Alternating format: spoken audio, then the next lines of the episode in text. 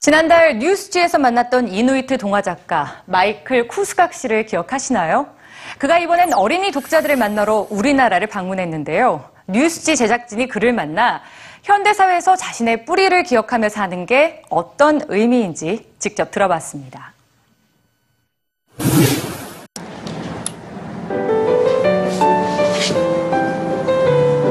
안녕하세요. 제 이름은 김우주 아이zek입니다. 어, EBS 뉴스지 프로듀서로 일하고 있습니다. 우리 가족은 1984년에 한국에서 미국으로 이민을 갔습니다. 그리고 전 미국에서 생활하면서 뿌리와 정체성에 대해 많이 혼란을 느끼는 사춘기를 보냈습니다. 누구나 절 보면 한국인이라고 생각하지만 학교나 사회에서 나는 미국인이었습니다. 미국인으로 교육받고 한국에 대해 잘 몰랐기 때문에 나는 한국이니까 미국이니까 고민했습니다.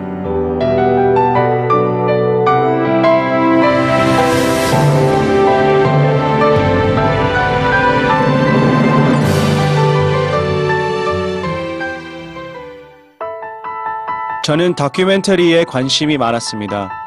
그리고 학교에서 북극 이누이트의 삶에 기록한 인류 최초의 다큐멘터리 북극의 나누기에 대해 공부했습니다. 이누이트는 보통 에스키모라고 불리는 소수민족입니다. 과거 유럽인들에 의해 땅을 빼앗기고 핍박받았던 민족이죠. 1922년에 제작된 이 다큐멘터리 통해 당시 이누이트의 모습을 알 수 있습니다. 그 화면에 등장하는 주인공은 바로 나누기라는 이름의 사냥꾼. 어쩐지 생김새가 한국인과 닮지 않았나요? 바로 이 나누기의 후손이자 동화 작가인 마이클 쿠스각 씨를 지난달 뉴스지에서 만났습니다. 이번에 그가 직접 한국에 왔습니다. It's wonderful to be here and, and talking to the wonderful EBS News viewers again. 어릴 때 할머니에게 들었던 이야기를 자녀에게 들려주기 위해 동화책을 쓰기 시작한 거죠. 아마 이누이트족의 외모나 전설이 우리와 너무 비슷해서 한 핏줄이 아닐까 생각했습니다. 실제로 2005년 내셔널 지오그래픽 자료를 보면 한국인과 이누이트는 99.9%의 비슷한 유전자가 있다고 합니다. I met uh, people from the Aleutian Islands in Alaska, and one of them was telling me that um, his grandmother uh, used to tell stories about this great mass movement of people, and they went through the Aleutian Islands. So it makes me wonder if really, you know, we went through the Aleutian Islands and maybe came from, uh, you know, somewhere in this area. That, that's a theory I like.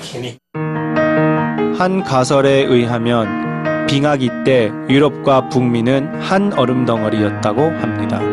유럽에서 아시아를 거쳐 미국까지 사람들이 퍼져 나간 셈입니다. 그 과정에서 이누이트는 북극에 살게 됐는데요. 그렇게 따지면 이누이트와 한국인은 조상이 같을 수도 있습니다. 사람들은 서로의 다른 점을 잘 인정하기 힘듭니다.